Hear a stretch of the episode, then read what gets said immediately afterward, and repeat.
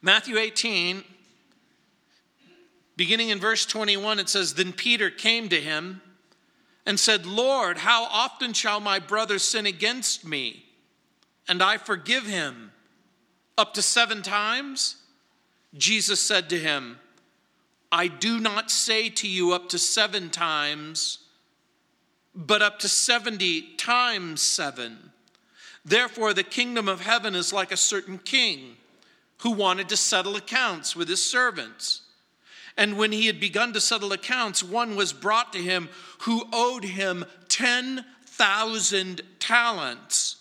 But as he was not able to pay, his master commanded that he be sold with his wife and children and all that he had, and that payment be made. The servant therefore fell down before him, saying, Master, have patience with me, and I will pay you all.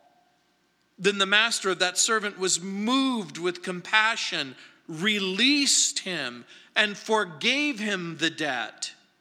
But that servant went out and found one of his fellow servants who owed him a hundred denarii.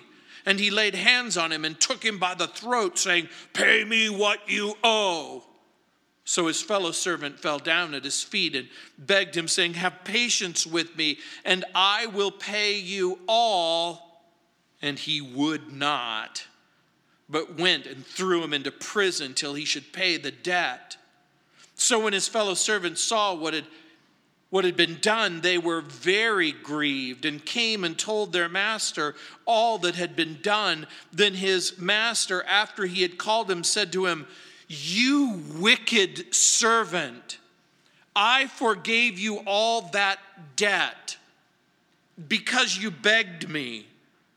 Should you not also have had compassion on your fellow servant, just as I had pity on you? And his master was angry and delivered him to the torturers until he should pay all that was due to him. So my heavenly Father also will do to you if each of you from his heart does not forgive his brother his trespasses. In our study of Matthew chapter 18, we've come to see it as a how to chapter. There's lots of things that, that we've learned. We've, we've learned about how to be great in God's kingdom. In order to be great, we have to be small. We have to become like a child. We have to become teachable, simple, humble, dependent. We've talked about how to escape hell in verses 7 through 9. We've got to identify with Christ and with his sacrifice. We've talked about how to exercise church discipline in verses 15 through 20. What do we do when there's injury to one another, when there's separation from one another? Remember, Jesus has been talking about finding ways to stay together instead of staying apart. And now Matthew recalls a question by Peter and a parable by Jesus that illustrates God's great grace and incomparable mercy and profound forgiveness. The question involves the application and withholding of forgiveness. And so, part of the point of this passage is the absurdity of withholding forgiveness from those who have sinned against us. And so he begins with the problem of forgiveness. And you might not think about forgiveness as being a problem, but it's a huge problem. In verse 21, it says, Then Peter came to him and said, Lord, how often shall my brother sin against me and I forgive him up to seven times? So Peter comes with a problem. He knows that he has to forgive, but he's asking questions how often? Um, what are the limits? how much, how often. And in the first century world in which Jesus lived, and which Peter lived, the rabbis were no stranger to this question. This is something that they had talked about at great lengths under several different circumstances. And in the ancient world, the rabbis offered a kind of three strikes and you're out solution. In other words, you should be generous one time two times, three times. And it could very well be that Peter is thinking, you know what? I'll double what the rabbis do and throw in one for good measure. The problem of forgiveness is rooted in the reality of human injury. But Peter at first misses both the meaning and the purpose of forgiveness. Remember, part of the point of the purpose of forgiveness is to effect reconciliation. As I am fond of saying and have told you often, it only takes one person to forgive, but it takes two people to be reconciled. And so we are immediately reminded of the fact of his pressing question Lord, how often shall my brother sin against me and I am and I forgive him? Warren Wiersbe writes, quote, he was sure his brother would sin against him, but not him against his brother. Peter's second mistake was asking for limits and measures. And this is going to prove very, very important later on in Peter's life because guess what? Peter isn't always going to be the victim, he's going to be the subject instead of the object. Jesus has already spoken about this subject in Luke chapter 17, verse 3, and earlier in Matthew's gospel. Remember in Luke 17, he says, I want to warn you, take heed to yourselves. If your brother sins against you, rebuke him. And if he repents, forgive him. And if he sins against you seven times in a day, and seven times in a day returns to you saying, I repent, you shall forgive him.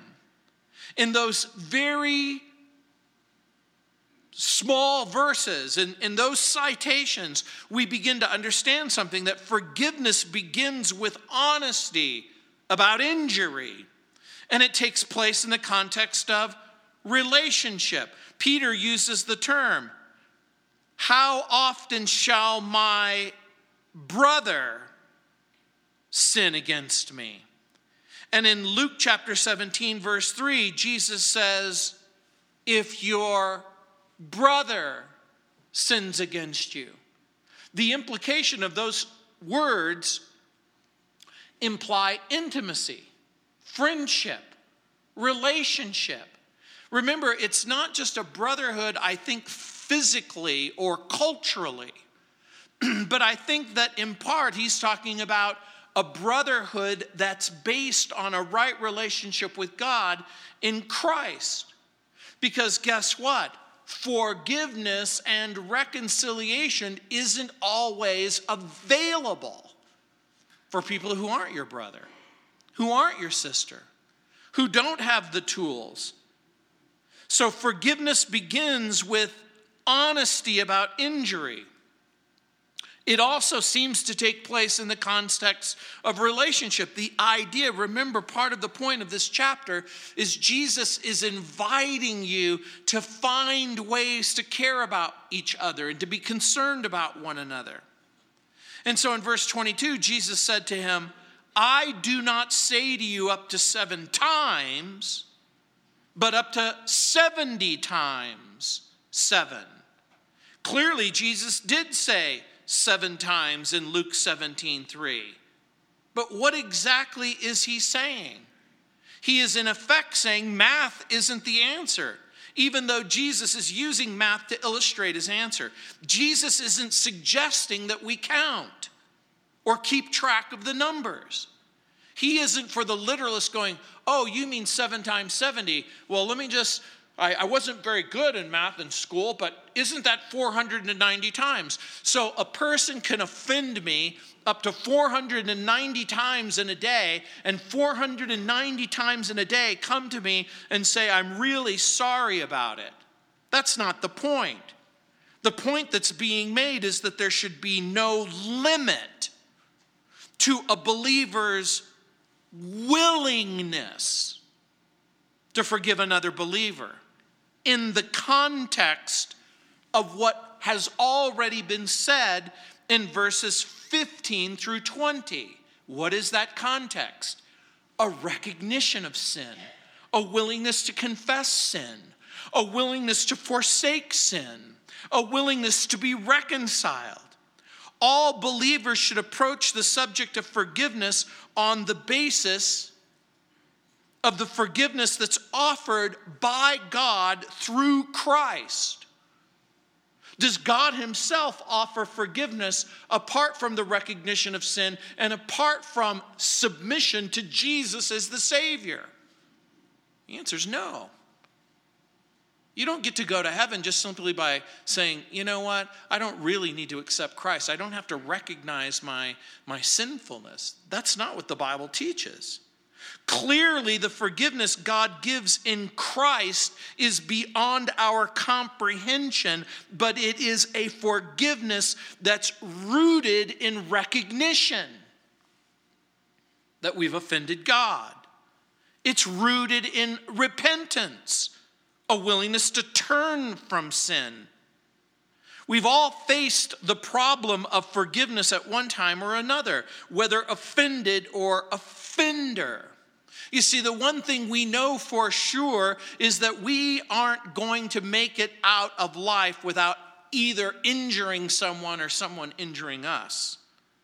Someone said something, someone did something. Someone did it on purpose. They did it by design. They did it by accident. The action caused harm.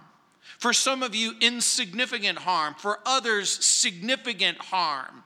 The injury or the harm cut like a knife or burned like fire. Something happened. Something happened to you. Something you did to someone or something that someone has done to you, and it's changed how you feel about this person and what you think about this person. Maybe they did it privately, maybe they did it publicly. Maybe they offered some criticism. Maybe you were the object of their cruelty. People have conflict in home, in the church, in public, in private. Maybe the person was a stranger, or worse, a friend, or even more worse, a family member mothers and fathers are tasked with the protection and love of their children. And so often the greatest injuries come from the people who are closest to us, who are nearest to us and dearest to us. We all have been hurt in some way. And the moment we come into this world, you know what happens when a baby is born. A complete stranger slaps you on the behind and we begin to understand something that it isn't in order to hurt us, it's to awaken us. Some injuries are real, some injuries are meaningful, some injuries are purposeful. I read recently that researchers have devoted a great deal of time to this subject of forgiveness. The article said, quote, unforgiven and unforgiving people have higher rates of stress related disorders, cardiovascular disease, clinical depression, as well as lower immune system functions and higher divorce rates. Forgiveness contributes to a healthy life, and by virtue of the fact that forgiveness contributes to a healthy life, that must mean that unforgiveness contributes to an unhealthy life. But Jesus offers this parable. In verse 23, look what it says. Therefore, the kingdom of heaven is like a certain king who wanted to settle accounts with his servants. And when he had begun to settle the accounts, one was brought to him who owed him 10,000 talents. But as he was not able to pay his master, he commanded that he be sold along with his wife and children and all that he had, and that payment be made. Now, this particular parable is found only here in Matthew's gospel. It doesn't appear in Mark or, or Luke or John. In our brief studies of parables thus far, I've reminded you that a parable is an earthly story that illustrates a heavenly truth. Part of the point of this passage is that we need not retain reason to hold on to grudges. We might even more accurately call this parable not the parable of forgiveness, but the parable of unforgiveness. In what sense? There are three main characters in our story a king, a con man, and a bad credit customer. In ancient days, just like now, it wasn't unusual for a king to order an internal audit. Now, it's not unusual in business for the business to have a review of the books, and it's not unusual for a church to review its budget. And in the ancient world, Jesus likens the kingdom of heaven to a certain king who wants to go over the books with the chief steward or the bookkeeper. This is the day of reckoning or the day of accountability. And so when Jesus says, therefore, the kingdom of heaven is like a certain king who wants to settle accounts, we are immediately left with the impression that in the kingdom of God, there's accountability. That makes sense to you, right?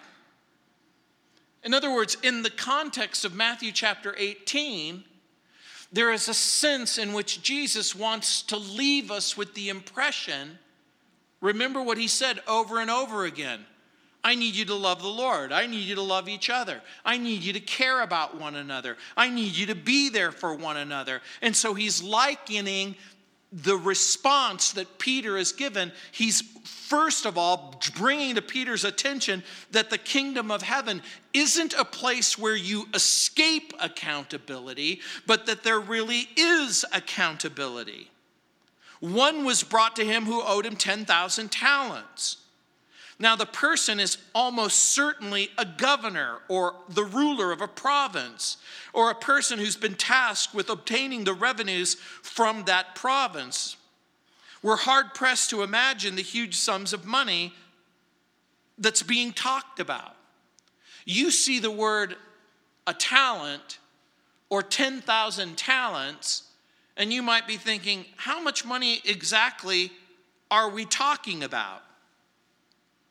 Well, in the ancient world, a talent wasn't just a certain amount of money, it was a measure of money that was measured in weight during the time of Solomon and David. And then when you fast forward into the first century, a talent was the amount of money in gold or silver that a person could be expected to make in a lifetime.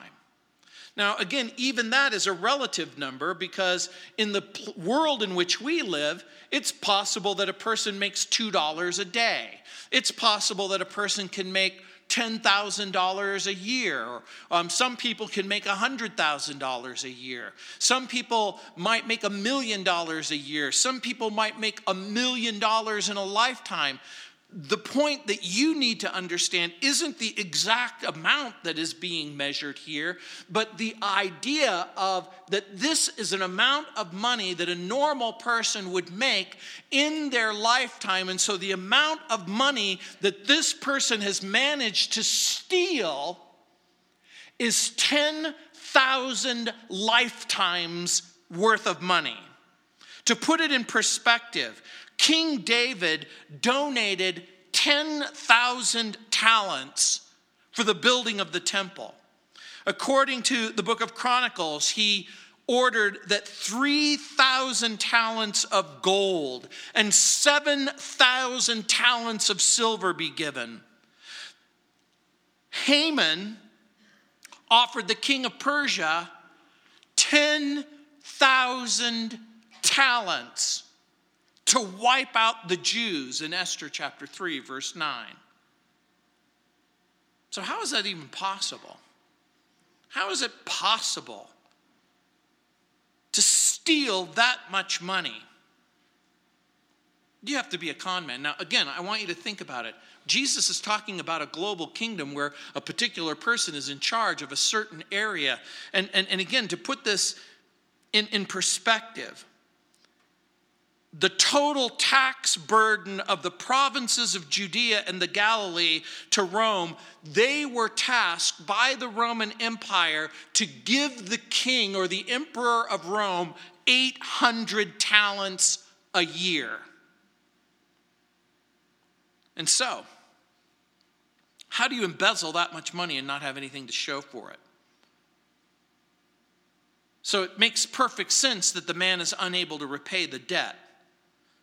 The king orders the man and his family to be sold in some sense to recover part of the loss. Let's just say, for purposes of discussion, he has a fairly large family. He has a wife and as many as 10 kids. Is even that many people going to replace the 10,000 lifetimes of income that's been lost to the emperor? The answer is no. And so in verse 26, it says, The servant therefore fell down before him, saying, Master, have patience with me, and I'll pay you all. The servant prostrates himself before the king begs for patience. He makes the statement, Master, have patience. I'm going to pay you back everything. I have a question for you. Does he really believe this? Some say no, and I'm going to I'm inclined to believe that. In other words, could a normal person who owes 10,000 lifetimes worth of income reasonably pay it back? Probably not. He's either lying or deluded. Let's do the math in an entirely different way. Imagine the country's debt is $19 trillion. Oh, you don't even have to imagine it, it is. What's hard to imagine is that number. I went on the uh, debt clock this morning it's actually $19.930 trillion. That's how much the national debt is. Now, to put this in perspective, let me help you understand. If we paid a dollar a second back, that would be $86,400 in a day. That uh, amount comes to $31.5 million in a year. In order to just pay $1 trillion back, at a dollar a second or at $31.5 million a year, it would take 32,000 years to pay back $1 trillion. So now let's just round up the 19.9 to 20 trillion. Again, most of you are clever enough 2 times 32, that's 20 years, times 32,000 years, in order to pay the current debt back a dollar a second, $86,000 a day, $31 million a year, how long would it pay, take to pay back the national debt? 640,000 years. You're, you're shaking your head because you're going, let's just be blunt here. What are the chances of the government paying back $20 trillion? So now remember I talked to you earlier about a con man and how much how much con do you have to have in you to steal that much money? How can one person steal 10,000 lives worth of income? How much money does a government have to steal that it would take $640,000 or 640,000 years, a dollar a second, $86,000 a day, $31 million a year to just pay it back. Here's part of the point that I'm trying to make. Is the servant's situation hopeless? Does it look like our debt circumstances hopeless? Yeah. But we're in exactly the same situation in our relationship with God. Our sin debt is hopeless. If we work day and night for all eternity, we couldn't make our injury towards God right. If one sin disqualifies you from heaven and qualifies you from hell, can you imagine what a lifetime of sin, a lifetime of rebellion, a lifetime of disobedience, a lifetime of insult, a lifetime of injury towards God, what has it accomplished? In verse 27, then the master of that servant was moved with compassion, released him, and forgave him the debt. Think about what Jesus is saying. What caused the master of that servant to be moved with compassion? I'm going to suggest to you he isn't moved with compassion on the basis that he believed the servant. By the way, if he's any kind of an honorable king, does he realize that this person has stolen the money? Does he also realize that in order to steal that much money over that period of time, it shows a profound character flaw? So, is he willing to forgive him because he thinks in, in his heart of hearts and in his soul of souls, this guy's basically a good guy? Probably not. The king doesn't simply honor the servant's request, he doesn't simply give the man more time, he cancels the man's debt and he lets the man go and he lets his family go. Question Do you think Peter and all of the disciples listening at this point are shocked? I'm, I think so. What kind of a king? Would forgive such an enormous debt, a debt that was rightfully owed. But Jesus reminds us that the God of the universe, moved with compassion, sends his Son to satisfy our debt. He will satisfy his own character and his own sense of justice. He will do both and at the same time exonerate you on the basis of what Christ has done for you. We deserve to die, just like the man in the parable. The wages of sin is death. We deserve to go to hell. But I'm going to remind you of something. Most people in our culture and society simply don't believe that that's true. They don't really believe that. They believe that they're basically good people and they are willing to concede that they sin, but they typically aren't willing to concede in such a way that they believe that their sin deserves punishment. But this is what the Bible's revelation is that the wages of sin is death. But the gift of God is eternal life in Christ Jesus. The Bible's revelation is we do deserve hell. But the Bible's revelation also is that heaven becomes available because of what Jesus has done some people state that they don't believe that they have a problem. But in a moment of honesty, they discover that they really are con men and con women. And like the man in the story, one day our crimes will be revealed. We're like the con man. We've been busted, we've been exposed. By the way, the moment the king says, I'm going to forgive you the debt, and I'm going to release you, and I am going to release your family, is the debt still owed? The answer is yes. Has a loss taken place? Who has incurred the loss? The king has incurred the loss.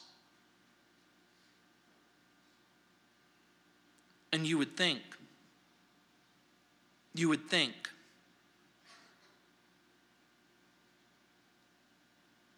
that when a loss of that magnitude has been incurred, that it would generate an enormous sense of gratitude, an enormous sense of grace, an enormous sense of, of relief and hopefulness. But tragically, this isn't where the story ends. In light of that grace and in light of that favor and in light of that forgiveness, how should this man have lived his life. Look what it says in verse 28 But that servant went out and found out, or found one of his fellow servants who owed him a hundred denarii. And he laid hands on him and he took him by the throat, saying, Pay me what you owe. So his fellow servant fell down at his feet and begged him, saying, Have patience with me, and I will pay you all. And he would not, but went and threw him into the prison till he should pay the debt. The servant finds a man who owes him money, a debt. The amount is a hundred denarii. This is about three months' wages. A, a skilled laborer uh, would have been paid a denarii a day. If you could read and write and you were a scribe, you could get paid as much as two denarii a day. With a denarii, you could buy a cup of wine, a loaf of bread, and a place to stay. So a hundred denarii at about 30 denarii a day is about three months' wages. He doesn't simply demand repayment for the debt, but he acts violently. The fellow servant falls down at his feet and begs him to have patience and he also extends the promise of repayment. The difference, of course, isn't just simply in the degree of debt, one is impossible to pay, the other one is, in fact, possible to pay. And again, in the ancient world, there were serious consequences for those who couldn't repay their lawful debts. The money lender could seize the person or their family. The money a lender could require someone in the family to work until the payment was repaid in full. The debtor could be thrown into prison. The debtor could be sold to satisfy the debt or his family or until such means could take place so that the satisfaction could take place. In the parable, the king exercises compassion on the man and his family. The man receives undeserved forgiveness. Compassion motivates the forgiveness. The forgiveness isn't cheap, it still involves a willingness of the king to bear a substantial loss. The servant doesn't earn pardon, and he doesn't even have a realistic expectation of recovery. And again, it's one thing to experience forgiveness, and it's another thing to have it in your heart. And that's where we need to pause for just a moment. Because that seems to be part of the point of the parable. Think carefully about what you've read. Did this servant experience forgiveness? The answer is yes.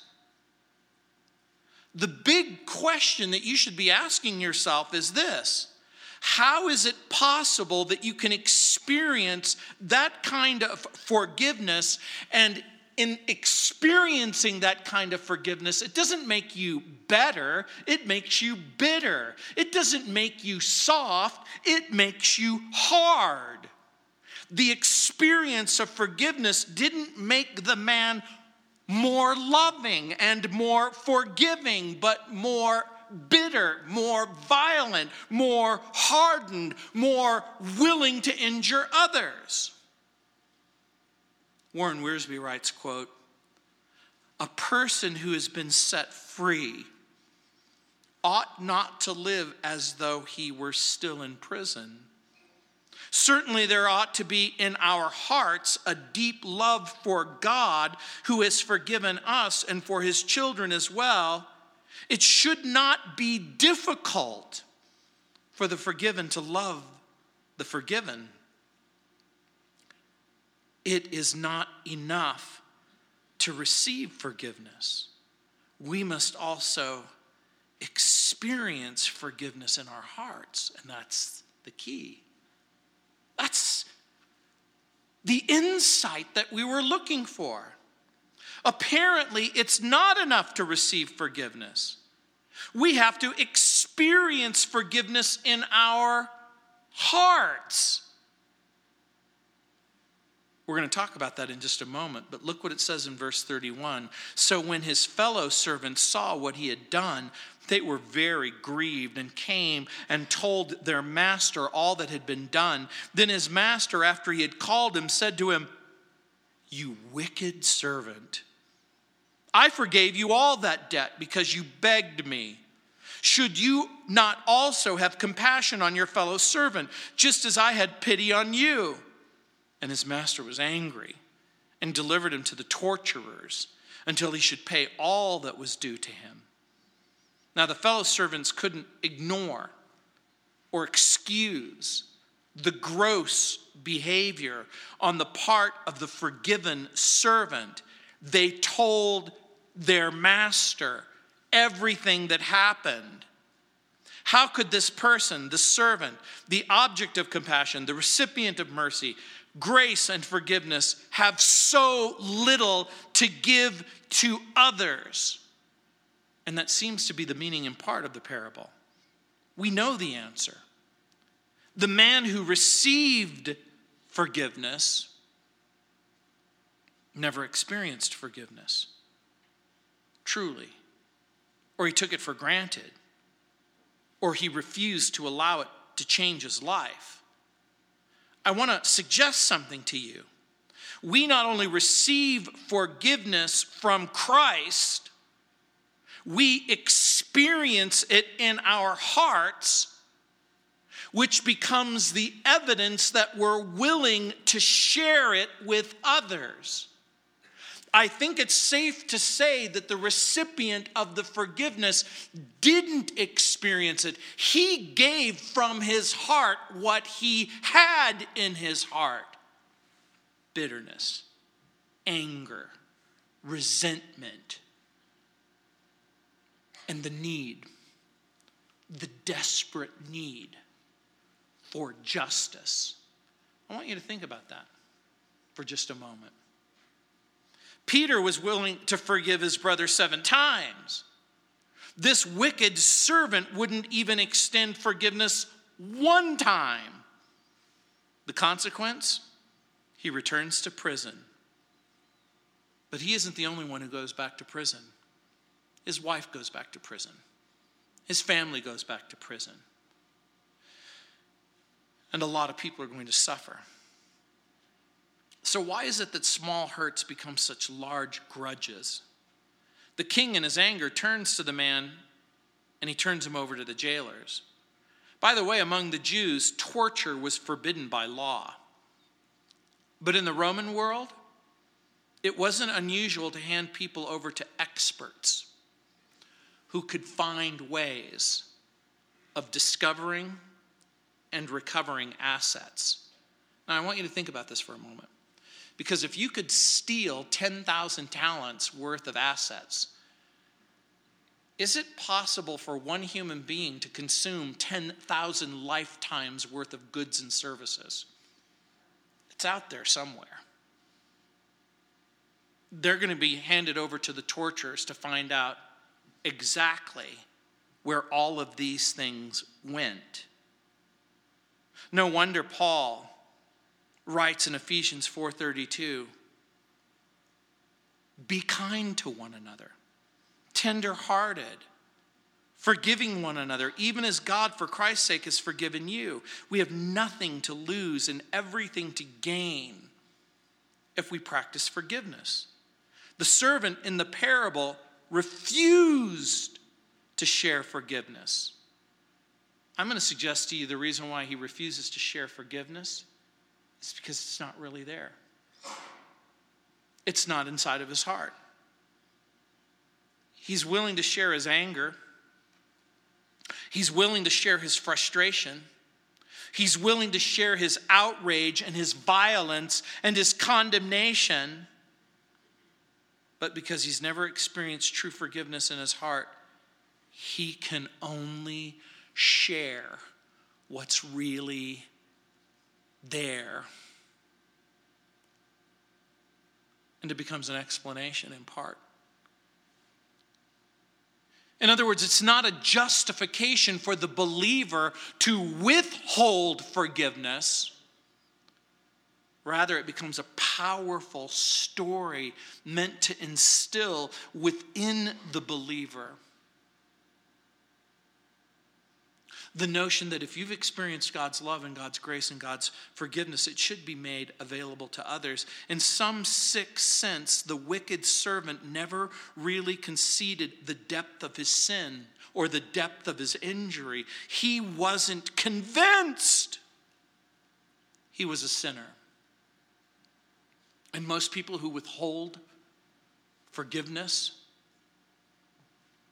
they're not convinced that they've done something wrong.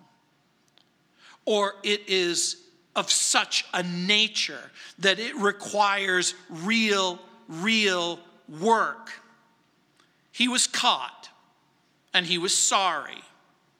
He was willing to admit his transgression to his Lord. But there can be no deep experience of forgiveness without a deep sense of sin and without a deep sense that that sin has caused harm. You know, we sometimes ask our children when they've done something wrong to say, sorry. So you're sorry. But they don't, they're not aware of the severity of the, uh, of the offense. They're not aware of the injury.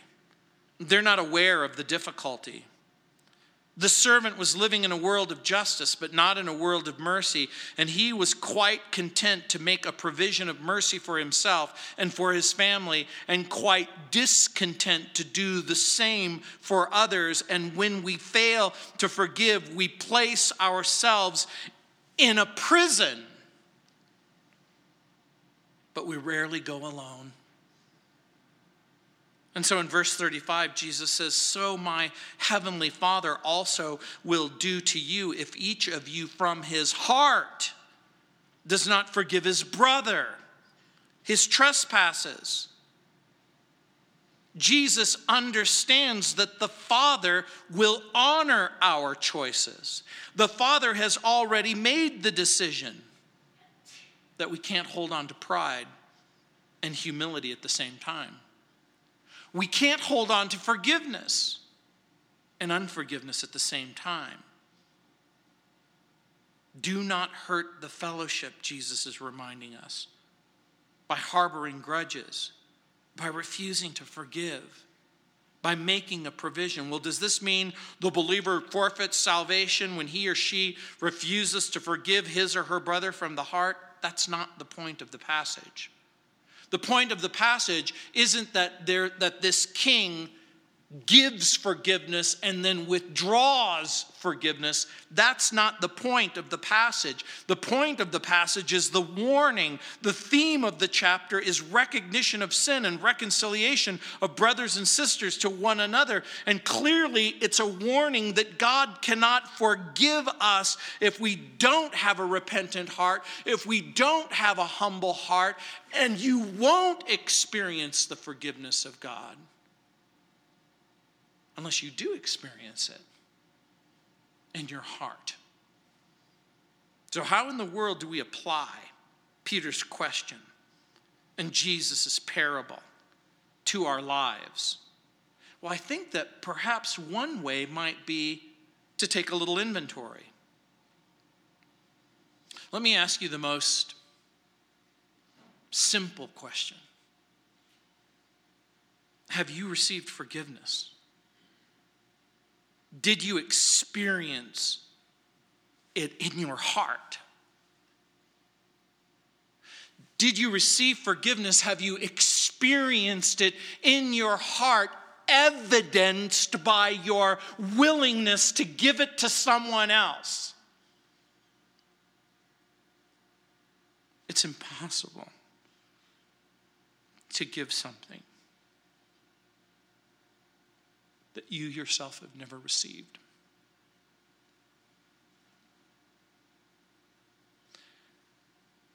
What Jesus is talking about can't be earned, and it's never deserved. But if you harbor grudges, if you find reasons to remain estranged from people who are your brothers and your sisters, then these are the important questions that you have to ask yourself. Again, one of the evidences of grace and forgiveness in your life is to be in a cons- constant and a consistent state of wonder where you go, Really?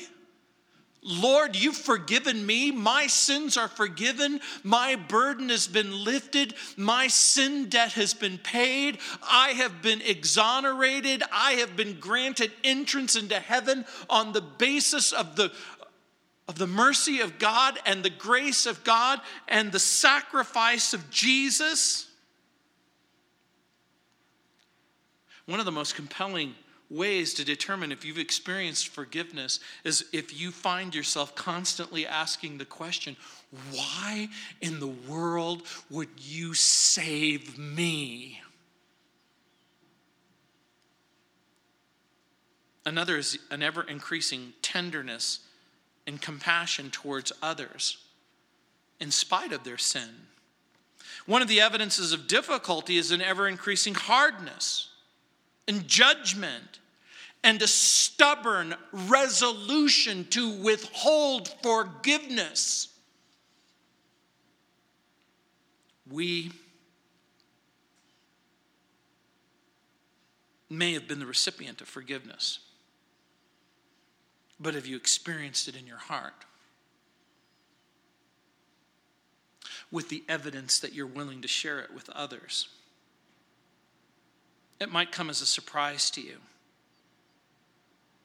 But the point that Jesus is making in part is that we need to forgive each other from the heart all day long. We may not be able to forgive each other to our face, but we should be able to from our heart. And of course, the test of forgiveness is freedom. That's the ultimate test. The person who bears grudges and hoards resentment and builds a fortress of bitterness is never free. They live in a prison where fear stands guard and their own feelings and frustrations forge the walls and set the barbed wire and provide the steel doors. And the cell is torment and the torture is real and it's physical and it's mental and it's emotional. And all of the resources that could ever been spent on furthering the, the gospel, the resources that could have been spent on prayer and love and encouragement, are now spent on fear and division and discouragement. We wind up giving our resources to a useless cause when we're dedicated towards revenge on those who have wronged us. Forgiveness means we live by grace. Revenge means, in, to, in a certain sense, that we're willing to place ourselves under the law. What do you want? I want justice. What do you want for yourself? Mercy. Jesus is asking you to extend to others what's been extended to you.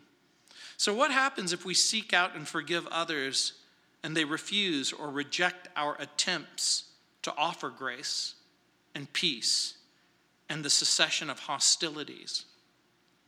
I'm going to suggest to you that we get to experience the blessings of God in our lives. It only takes one person to forgive, but it takes two people to be reconciled. The ultimate question is there anybody you need to forgive? You might consider that just for a moment. We're going to have communion in a moment. Let's pray. And I'm going to have Carolyn come up and sing. But while we're praying, let's consider that question. Heavenly Father, Lord, clearly you've indicated to us that caring about each other, loving one another, making a provision for one another is a part of what it means to be a Christian. Lord, it seems to me that there are two great things that make forgiveness really difficult. The first is pain, and the next is humiliation. But Lord, when we consider the sacrifice of Jesus on the cross, when, when we remember what is said in Luke's gospel, how Jesus hung between two thieves, and that one asked to be remembered when Jesus came into paradise. Lord, it makes perfect sense to us that on that cross at Calvary, there is the presence of pain. That on that cross at Calvary, there's an ever increasing humiliation. And that Jesus offers us a glimpse that it's possible to hurt terribly and forgive completely. When Jesus says to the, to the people standing by on the cross of Calvary, Father, Forgive them, for they know not what they do. Lord, we know that so many people will come to the cross of Calvary and they will bow their knee and they will thank Jesus for his sacrifice and then live their lives as if it isn't true. Lord, we pray that as we have communion, as we consider the sacrifice of Jesus and thank Him for a provision of hope. That, Lord, we wouldn't be content to simply be the recipients of forgiveness, but that we would want it in our heart so that we would make it available to others. In Jesus' name.